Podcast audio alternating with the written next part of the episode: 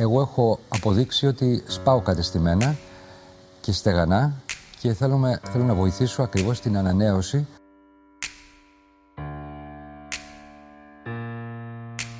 Δηλαδή με την ε, δική μου προεδρία στις επόμενες βουλευτικές εκλογές, όχι του Αγίου ποτέ, αλλά το 22 ή το 23, υπερδιπλασιασμός των δυνάμεων του κόμματος. Μα δεν συζητάμε, δεν συζητάμε, τώρα συζητάμε να μεγαλώσουμε. Δεν συζητώ για συνεργασίες. Εγώ έχω μόνο ένα στόχο, να μεγαλώσει η παράδοξη, να γίνει πρωταγωνιστής.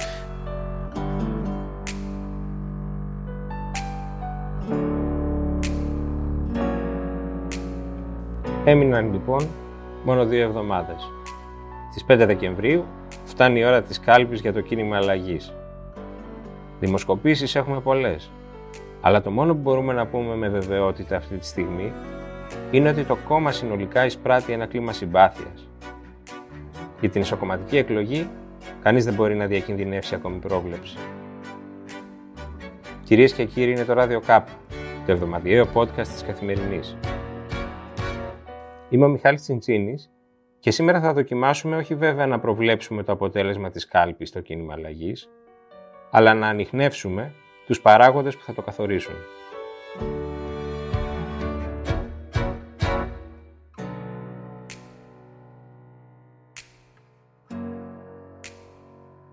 Έχουμε κοντά μας τον κύριο Πάνο Κολιαστάση, που είναι διδάκτορ πολιτικής ανάλυσης και επικοινωνίας του Πανεπιστημίου Κουνημέρη και διδάσκει στο Ανοιχτό Πανεπιστήμιο.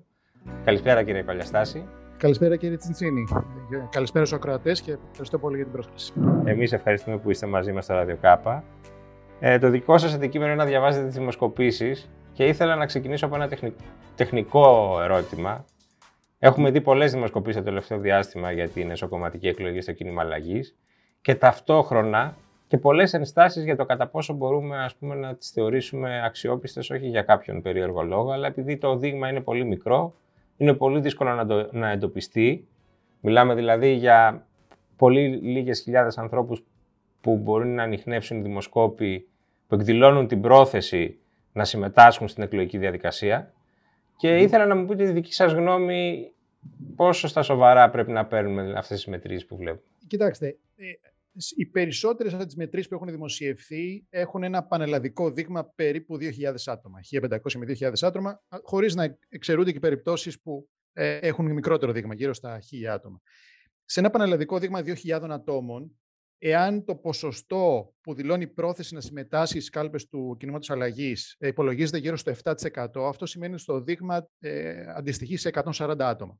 Όταν πάει κανείς να, να ρωτήσει πρόθεση ψήφου, να μετρήσει πρόθεση ψήφου σε 140 άτομα, αυτό σημαίνει ότι κάθε ποσοστό που λαμβάνει ο κάθε υποψήφιος έχει ένα στατιστικό σφάλμα περίπου συν πλήν 7%.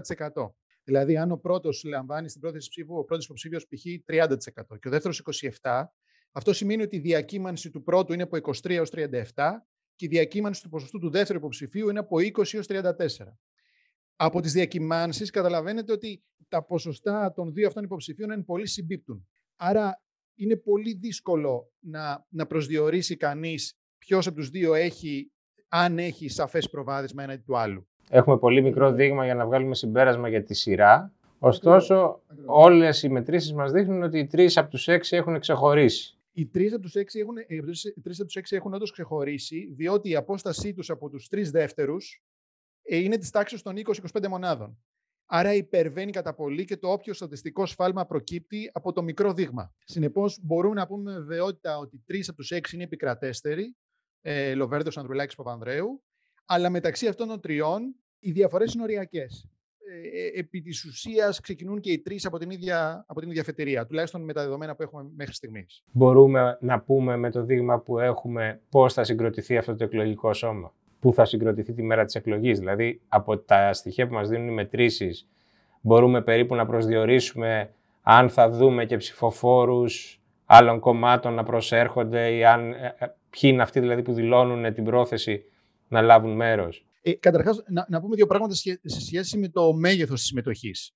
Αυτό το 7% ε, που δηλώνει σίγουρα ή μάλλον σίγουρα να προσέλθει, ότι είναι σίγουρο ότι θα προσέλθει στην κάλπη, Εάν το κάνουμε αναγωγή στο σύνολο του εκλογικού σώματος, όπως είναι γεγραμμένος στους εκλογικούς καταλόγους, δηλαδή των 10 εκατομμυρίων, είναι περίπου 700.000 άνθρωποι.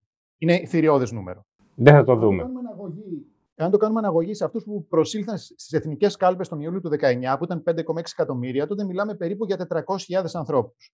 Το οποίο ακούγεται πιο ρεαλιστικό, αλλά ταυτοχρόνως είναι ένα πολύ ψηλό νούμερο. Αν σκεφτείτε ότι στις εκλογές του Ιουλίου του 19 το Κινάλ έλαβε 457.000 ψήφους. Και στις εκλογές εξακομματικές του 2017, που είναι ένα μέτρο σύγκρισης, είχαμε τους μισούς, περίπου 200.000. Ναι. Νομίζω ότι δεν μπορούμε να πούμε με βεβαιότητα πόσο περί, πόσοι περίπου θα πάνε, αλλά από τις δημοσκοπικές ενδείξεις που έχουμε, νομίζω ότι το πιθανότερο σενάριο είναι όσοι προσέλθουν να υπερβούν αριθμητικά όσους συμμετείχαν το 2017. Δηλαδή να είναι παραπάνω από 210.000. Τώρα, πόσο παραπάνω θα είναι, αυτό μένει να φανεί. Τώρα, ως προς τη σύνθεση του, του δυνητικού εκλογικού σώματος. Σαφώς οι περισσότεροι είναι οι ψηφοφόροι του κινήματος αλλαγής. Αυτό δείχνουν μια στιγμή όλες οι μετρήσεις. Υπάρχουν όμως και κάποιες ισόποσες εισδροές τόσο από το ΣΥΡΙΖΑ όσο και από τη Νέα Δημοκρατία, οι οποίες ε, δεν ξεπερνούν από κάθε κόμμα το 2% του εκλογικού σώματος. Το οποίο εντάξει, δεν είναι αμεληταίο, ε, αλλά δεν είναι και, και, τεράστιο, και τεράστιο ποσοστό. Πάντως, φαίνεται να υπάρχει διάθεση, ε, κάποια διάθεση συμμετοχής και, από τους δύο, και από τα δύο μεγαλύτερα, μεγαλύτερα κόμματα. Ισομερός, ναι. Ε, φαίνονται ότι είναι ισόποσε οι εισρωέ. Δεν έχουμε δηλαδή κάποια, κάποιος οποίος, κάποια δεξαμενή από την οποία να ε, προέρχονται περισσότερο οι μένοι δε. Τώρα, σε ό,τι αφορά τα χαρακτηριστικά των ψηφοφόρων αυτών, οι μεν ψηφοφόροι του κινήματος αλλαγής, ξέρουμε ήδη από τις εκλογές του Ιουλίου του 19 ότι είναι κυρίως μεγαλύτερης ηλικίας, άνω των 55, κάτοικοι στην πλειονότητά τους περιφέρειας και ε, συνήθως ε, επαγγελματικά είναι είτε αγρότες είτε συνταξιούχοι και δευτερευόντως νοικοκυρές και μισθωτοί του δημόσιου τομέα. Ωστόσο, όπως είδα, ε, είδα τις προάλλες μια έρευνα της Metron Analysis, η οποία έχει ανάλυση και ανά ηλικιακή ομάδα, και εκεί φαινόταν ότι από ηλικιακή άποψη οι ψηφοφόροι του Κινάλ αρχίζουν να αποκτούν μεγαλύτερη ομοιογένεια. Δηλαδή, φάνηκε μια ενίσχυση των ποσοστών στις νεότερες ηλικίες και ειδικά στις ηλικιακές ομάδες από 35 54 ετών. Δεν είναι δηλαδή ένα εκλογικό σώμα, ας πούμε, της τρίτης ηλικίας που κυριαρχεί, κυριαρχούν ηλικίες άνω των 60. Ναι. Και πάλι οι άνω των 55, άνω των 65 κυριαρχούν, αλλά φαίνεται ότι και οι νεότερες ηλικιακές ομάδες δεν, δεν έχουν τόση, τόση μεγάλη απόσταση. Να το πω έτσι. Βέβαια, σε αυτό παίζει ρόλο το γεγονός ότι στι τελευταίες δημοσκοπήσεις το ποσοστό του Κινάλ έχει παρουσιάσει μια μικρή αύξηση και αυτό προφανώς αποτυπώνεται και στην ηλικιακή κατανομή αυτών των ψηφοφόρων. Τώρα, ξέρουμε επίσης από πολιτική άποψη ότι οι ψηφοφόροι του κινήματος αλλαγής αυτό τοποθετούνται πρωτίστως στο κέντρο και δευτερευόντως στην κέντρο-αριστερά. Και δεδομένου ότι η μεν, ο ΜΕΝ ΣΥΡΙΖΑ ε, κυριαρχεί στους ψηφοφόρους κέντρο-αριστερά και η ΜΕΝ Νέα Δημοκρατία είναι κυρίαρχη στους ψηφοφόρους του κέντρου, τότε αυτές οι ισόποσες εισρωέ ή, ή τέλος πάντων η ισόποση διάθεσης συμμετοχής που βλέπουμε και από το ΣΥΡΙΖΑ και από τη Νέα Δημοκρατία, πιθανότητα αφορά ψηφοφόρους οι οποίοι είτε δηλώνουν κεντροαριστεροί είτε δηλώνουν κεντρώοι. Εντάσσονται δηλαδή στο, στο ιδεολογικό εύρος που καλύπτει ο χώρος του κινήματος αλλαγής ήδη, ήδη από τις εκλογές του, του 2019.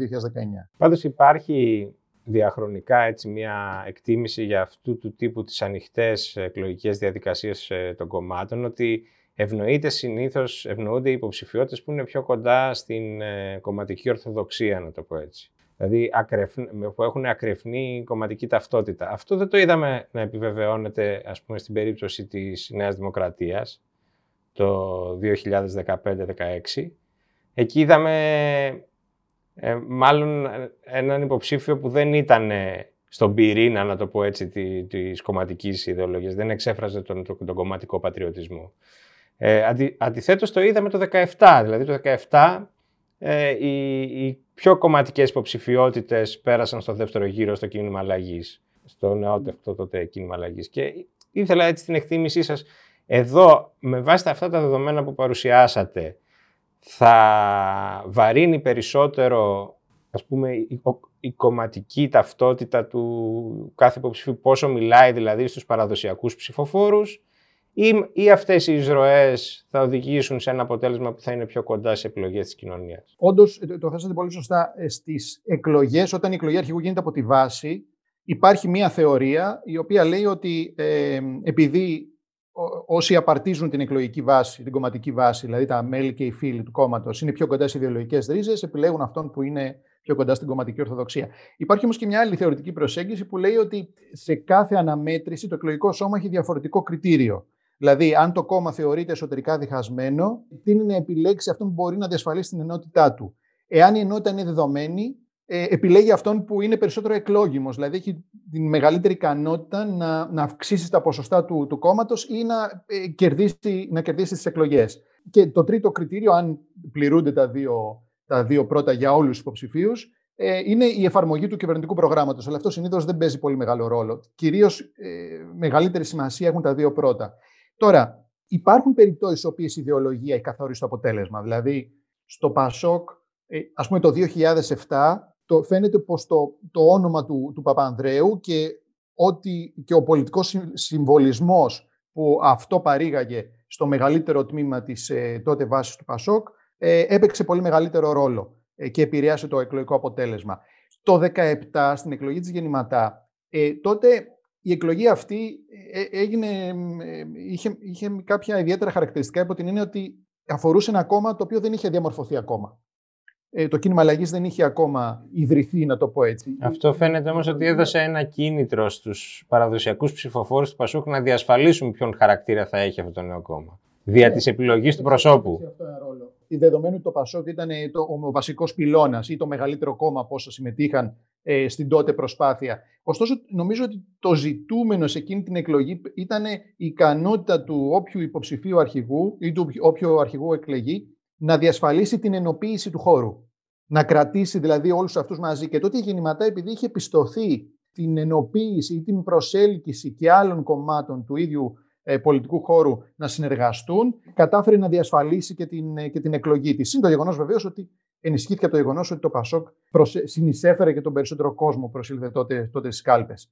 Τώρα, όταν ε, όμως ένα κόμμα ε, βρίσκεται αρκετά χρόνια στην αντιπολίτευση ή είναι αρκετά χρόνια σε χαμηλά ποσοστά ή έχει υποστεί απανοτές εκλογικές ήττες, τότε το κριτήριο της εκλογιμότητας, δηλαδή ποιος μπορεί να κερδίσει τις επόμενες εκλογές ή ποιος μπορεί να πετύχει την εκλογική του ανάκαμψη, φαίνεται ότι αποκτά προτεραιότητα ε, στην ιεράρχηση που κάνουν οι, ε, οι ψηφοφόροι. Και, και συνήθως σε αυτές τις περιπτώσεις, ο, ο υποψήφιος που είναι πιο κοντά στο μεσαίο χώρο, που είναι πιο κεντρός, να το πω έτσι, έχει δηλαδή μεγαλύτερη ευχέρεια, ναι, έχει μεγαλύτερη δυνα... Ε, ευχέρεια να προσελκύσει αναποφάσεις του ψηφοφόρους του μεσαίου χώρου, συνήθως έχει και τον πρώτο λόγο. Και αυτό το, έχουμε, το είδαμε και στην περίπτωση του Κυριάκου Μητσοτάκη το 2016, το είδαμε και στην περίπτωση του Κώστα Σιμίτη το 1996, αλλά το είδαμε και πολύ παλιότερα, το μακρινό 1984, με τον Κωνσταντίνο Μητσοτάκη, ο οποίος ήταν φιλελεύθερος ε, και εξελέγει πρόεδρος της Νέας Δημοκρατίας ω ο καταλληλότερος αντιανδρέας. Σε κλειστή διαδικασία, βέβαια τότε.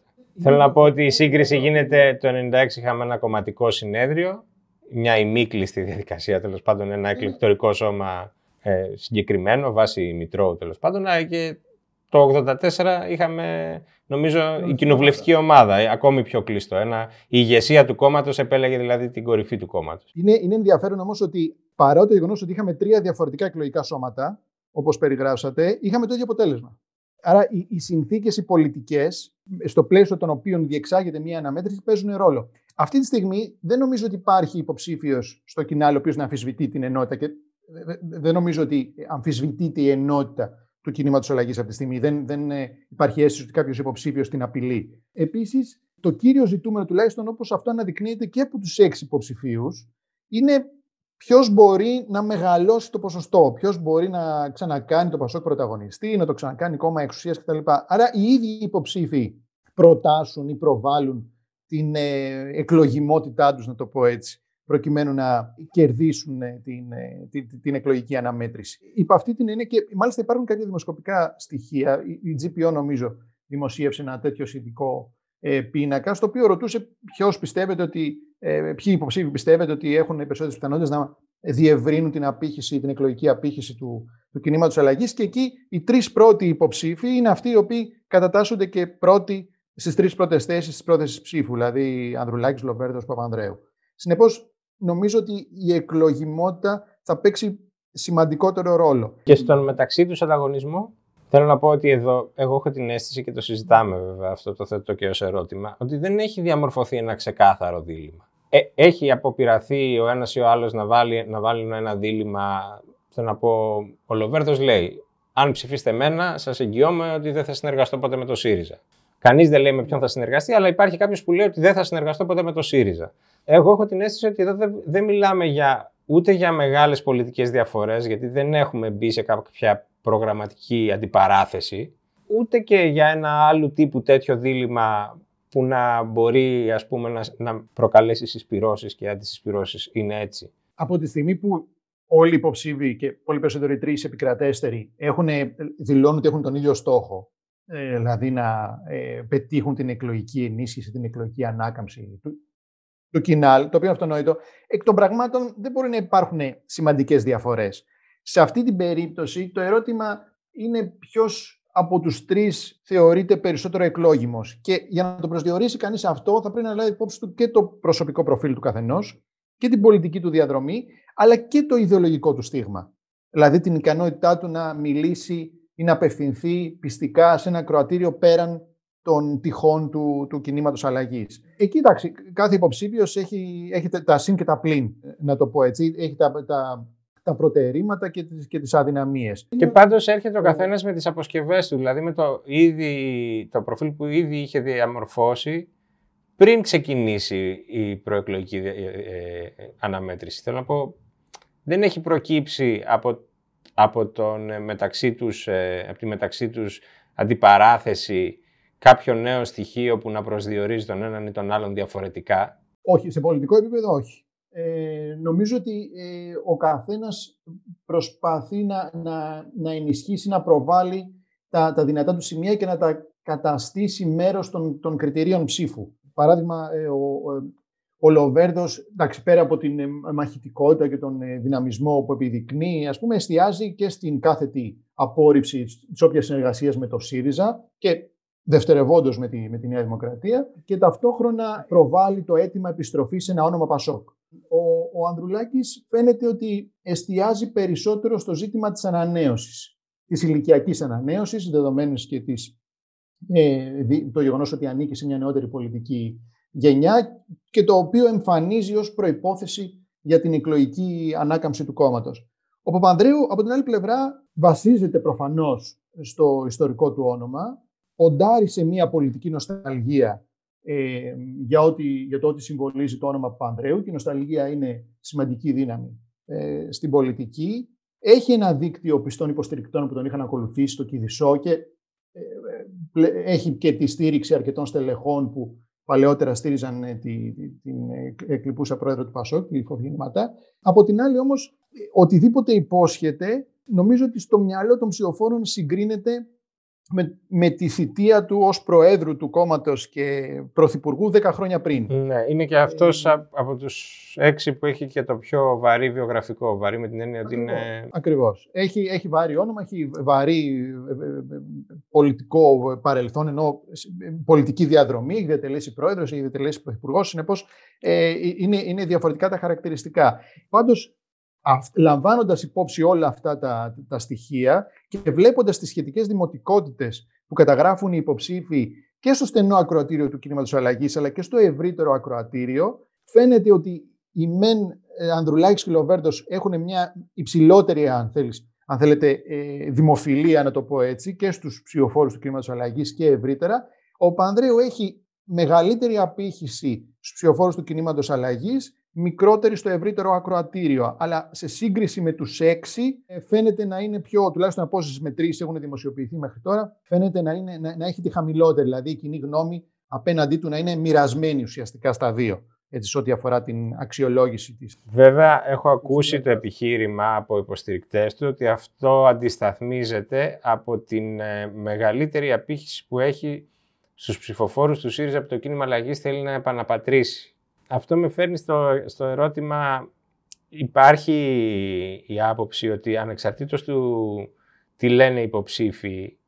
και πώς τοποθετούνται στο θέμα των συνεργασιών, των ενδεχόμενων κυβερνητικών συνεργασιών, ότι μιλάμε για μια βάση και μάλλον δεν εννοώ μόνο την εκλογική βάση, για ένα ακροατήριο, δηλαδή και για δυνητικούς ψηφοφόρους, που είναι διχασμένο μεταξύ ενός κομματιού που είναι το παραδοσιακό, το αντιδεξιό, και ενός δεύτερου που είναι αντισύριζα.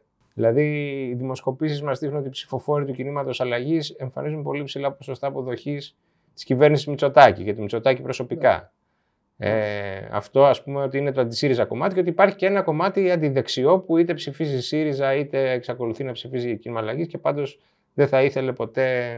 Ε, εσείς τον βλέπετε από τις ε, δημοσκοπήσεις ε, και από τις μετρήσεις αυτόν τον διχασμό; ή είναι πολύ βαριά η λέξη. Δι, διχασμό δεν θα το έλεγα ακριβώς, διότι αυτός ο οποίος είναι αντισύριζα. Ένα, διπολι... ένα εσωτερικό διπολισμό, δηλαδή, θέλω να πω περισσότερο. Ναι. Αυτός ο οποίος, ο ψηφοφόρος του κινήματο αλλαγή που είναι ε, αντισύριζα και ταυτόχρονα είναι υποστηρικτικός προς τις ε, πολιτικές της κυβέρνησης και το Μητσοτάκι ε, προσωπικά, ε, επιλέγει παρόλα αυτά να ψηφίσει κίνημα αλλαγής. Δεν επιλέγει να, να πάει στη Νέα Δημοκρατία. Άρα είναι πολύ πιθανό κάποιος ο οποίος είναι αντι, αντισύριζα να είναι σε μικρότερο ενδεχομένως βαθμό και αντιδεξιός ταυτόχρονα. Αν και εντάξει, τα αντί συνήθως υπονοούν ότι υπάρχει κάποια σφοδρή αντιπάθεια, να το πω έτσι, για κάποιο αντίπαλο κόμμα, το οποίο οθεί ένα ψηφοφόρο να ψηφίσει κάποιο άλλο. Αλλά το, το, το, το γεγονός ότι ψηφίζει κάποιος κίνημα αλλαγής παρότι συμφωνεί σε πολλά με την κυβέρνηση σημαίνει ότι κάτι τον κρατάει στο, στο κίνημα αλλαγής και δεν μετακινείται στην κυβέρνηση. Ε, τώρα, σε ό,τι αφορά αυτούς που έρχονται είτε από τη Νέα Δημοκρατία είτε από το ΣΥΡΙΖΑ ή τους αναποφάσιστους που προέρχονται από τη Νέα Δημοκρατία, τους αναποφάσεις που προέρχονται από το ΣΥΡΙΖΑ και σκέφτονται ενδεχομένως να προσέλθουν στο κίνημα αλλαγής ή να το ψηφίσουν, αυτές οι δύο ομάδες ψηφοφόρων των αναποφάσιστων έχουν προφανώς αρκετές διαφορές, αλλά έχουν ένα βασικό κοινό. Ότι, ένα βασικό κοινό στοιχείο, ότι είναι και οι δύο ψηφοφόροι κομμάτων εξουσίας. Τους ενδιαφέρει δηλαδή το κόμμα που στηρίζουν να έχει προοπτική διακυβέρνησης. Συνεπώς, η προσδοκία ότι μπορεί το κίνημα αλλαγής να μεγαλώσει εκλογικά, ε, ενδεχομένως τους κάνει να μπαίνουν στη διαδικασία, να συμμετέχουν στις διαδικασίες τους ή ε, σε μεταγενές των χώρων να το ψηφίσουν. Εάν αυτή είναι η λογική τους ε, και αν με βάση αυτή την προσδοκία κινούνται, τότε οι συγκεκριμένες ομάδες ψηφοφόρων θα έχουν ένα λόγο παραπάνω να επιλέξουν υποψήφιο αρχηγό με κριτήριο την ικανότητά του να ξανακάνει το, το κοινάλ, το Πασόκ, ένα, ένα κόμμα εξουσίας που θα έχει, ή τέλος πάντων ένα κόμμα που θα έχει κάποια προοπτική στη, στη διακυβέρνηση. Τώρα, εάν. Δεν συνεπάγεται όμως αυτό ότι. Δηλαδή δεν υπαγορεύει αν ε, υποθέσουμε ότι ε, όντως οι ψηφοφόροι, οι δυνητικοί του Κινάλ ε, ψηφίζουν με την προσδοκία ότι, ότι επιλέγουν ένα κόμμα εξουσίας. Δεν υπαγορεύει αυτό το δεδομένο στο κοινάλο ότι θα έπρεπε να έχει και μία ατζέντα προγραμματικών συνεργασιών. Όχι κατά ανάγκη να λέει ότι θα συνεργαστώ με τον έναν ή τον άλλον, αλλά ότι έχω ένα κόρπους βασικών θέσεων, επί των οποίων καλώ τα άλλα κόμματα να συνεργαστούμε. Ε, ενδεχομένως, αλλά ε, ξέρετε, από την άλλη πλευρά, κάποιος ο οποίος είχε ψηφίσει ΣΥΡΙΖΑ στις τελευταίες εκλογές και τώρα δηλώνει αναποφάσιστος. Έχει δηλαδή πάρει κάποιες αποστάσεις από την εξωματική αντιπολίτευση ή νιώθει, είναι αποστασιοποιημένος, είναι απογοητευμένος ενδεχομένως και σκέφτεται κίνημα αλλαγής. Ακούγεται λίγο παράδοξο να πάει να ψηφίσει κίνημα αλλαγής με την προοπτική το κοινάλ να, να συνεργαστεί με το ΣΥΡΙΖΑ σε κυβερνητικό επίπεδο. Θέλω να πω, αν τον ενδιαφέρει να είναι ο ΣΥΡΙΖΑ στην κυβέρνηση, η λογική λέει ότι θα παραμείνει εκεί δεν θα φύγει. Συνεπώς, αν είναι κάποιος να φύγει, θα αναζητήσει κάτι που διαφοροποιείται από το ΣΥΡΙΖΑ. Το ίδιο ισχύει και για κάποιον αναποφάσιστο που προέρχεται από τη Νέα Δημοκρατία. Δεν έχει νόημα πολιτικά, κατά τη γνώμη μου, να φύγεις στη Νέα Δημοκρατία για να πας στο κοινάλ να εκλέξεις έναν αρχηγό ο οποίος θα συνεργαστεί με τη Νέα Δημοκρατία. Αν σε ενδιαφέρει η Νέα Δημοκρατία να είναι στην κυβέρνηση, μένει ψηφίζεις την κυβερνητική παράταξη. Θέλω να πω ότι οι αναποφάσεις που είχαν ψηφίσει ένα κόμμα και αποχωρούν από αυτό αναζητούν κάτι άλλο κάτι το οποίο να διαφοροποιείται από αυτό που μέχρι τότε ψήφιζαν. Τώρα, το ε, πόσο, πού θα φτάσει ο πύχης για το κόμμα που ενδεχομένως, το νέο κόμμα που, που ενδεχομένως επιλέξουν να, να στηρίξουν, αυτό μένει να φανεί και θα εξαρτηθεί από, ε, από πολλές παραμέτρους. Και το εύρος της συμμετοχής ε, στην εσωκομματική εκλογή, αλλά και το πρόσωπο του αρχηγού που θα εκλεγεί και βεβαίως η πολιτική κατεύθυνση που θα χαράξει, θα, νομίζω ότι θα προσδιορίσουν αυτές τις, ε, τις παραμέτρους, να το πω έτσι. Αυτό για το οποίο, ας πούμε, με, με το οποίο θα ήθελα να κλείσουμε και, και είναι το βασικό ερώτημα, γιατί ακούγεται εύκολο να λες ότι θα διπλασιάσω τα ποσοστά, θα, όλοι το λένε λίγο πολύ, εντάξει, ε, ε κάποιος το είπε και ε, λίγο πιο χοντρά τέλος πάντων, ε, με όρους, ε, πώς να πω, ρουλέτας λίγο, τζόγου, ε, αλλά προκύπτει από τη χαρτογράφηση του πολιτικού σκηνικού σήμερα κάποια ρεαλιστική οδός ανάκαμψης για το τρίτο κόμμα; κοιτάξτε, καταρχάς το, το ίδιο το γεγονός της εκλογικής διαδικασίας και της συμμετοχής που θα έχει μπορεί να σκεγγραφίσει την εκλογική προοπτική ε, του κινήματος αλλαγής. Ε, θυμίζω ότι το, το 2017, για παράδειγμα, ε, συμμετείχαν 210.000 άνθρωποι στην, ε,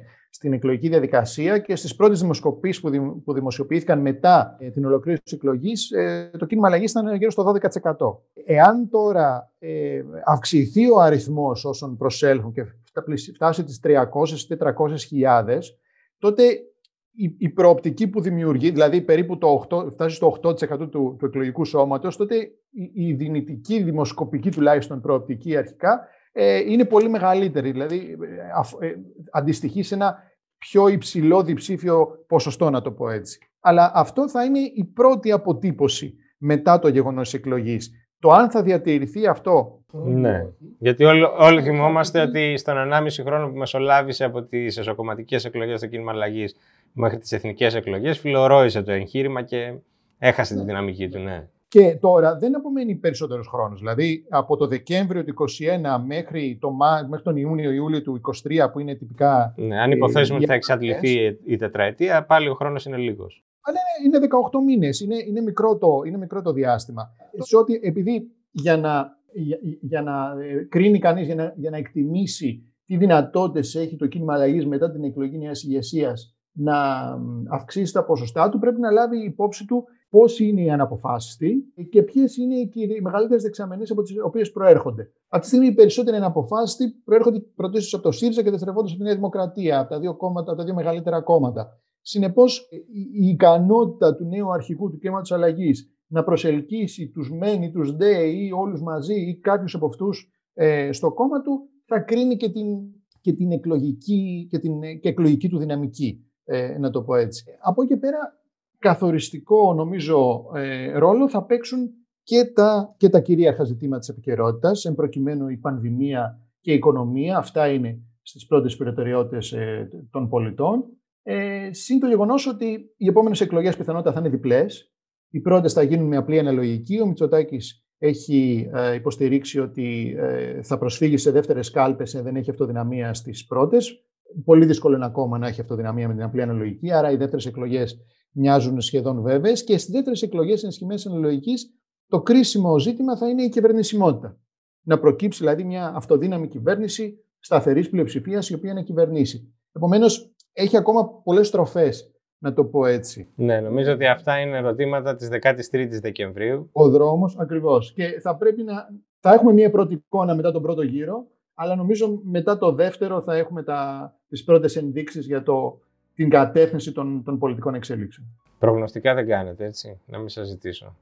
Να βάλουμε κάπου τα λεφτά τους. Ε, το, το μόνο που μπορούμε να πούμε με σχετική βεβαιότητα είναι ποιοι είναι οι τρεις επικρατέστεροι για να διεκδικήσουν την πρόκληση στο δεύτερο γύρο. Αλλά ε, αυτή τη στιγμή και με τόσο μικρά δείγματα ε, είναι πολύ δύσκολο να, να πει κανείς ποιοι δύο από τους τρεις έχουν οι περισσότερες πιθανότητες. Πάντως είναι ενδιαφέρον ότι τι περισσότερες μετρήσεις στο δεύτερο γύρο, στα ζευγάρια του δεύτερου γύρου, ο, ο, ο Ανδρουλάκης και ο Λοβέρδος τον έχουν αντίπαλο τον Παπανδρέο επικρατούν.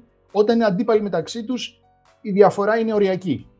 Είναι, είναι, είναι ισόπαλη. Ε, αυτό ενδεχομένως σχετίζεται και με το ύψος, το επίπεδο της δημοτικότητας του κάθε ενός εκ των τριών υποψηφίων, αλλά ε, και πάλι, ακόμα και ε, στα ζευγάρια δεύτερου γύρου που συμμετέχει ο Παπανδρέου, η διαφορά δεν θα έλεγα ότι είναι τόσο μεγάλη ε, δεδομένου και του ύψους του, του μεγάλου έμπρου του αστικού σφάλματος, ούτως ώστε να πούμε με, μπορούμε να πούμε με ασφάλεια ποιος ποιος επικρατεί ή ποιοι επικρατούν. Είπαμε ήδη αρκετά νομίζω και θα παρεξηγηθούμε αν κάνουμε και άλλες προβλέψεις. Για την ώρα είμαστε, είμαστε σε ένα ντέρμπι για τρεις. Νομίζω αυτό είναι που. Και θα το παρακολουθήσουμε με ενδιαφέρον. Και περιμένουμε να δούμε και το καλή καλά. Κύριε Κολιαστά, ευχαριστώ πολύ για τη συζήτηση. Εγώ ευχαριστώ. Να είστε καλά.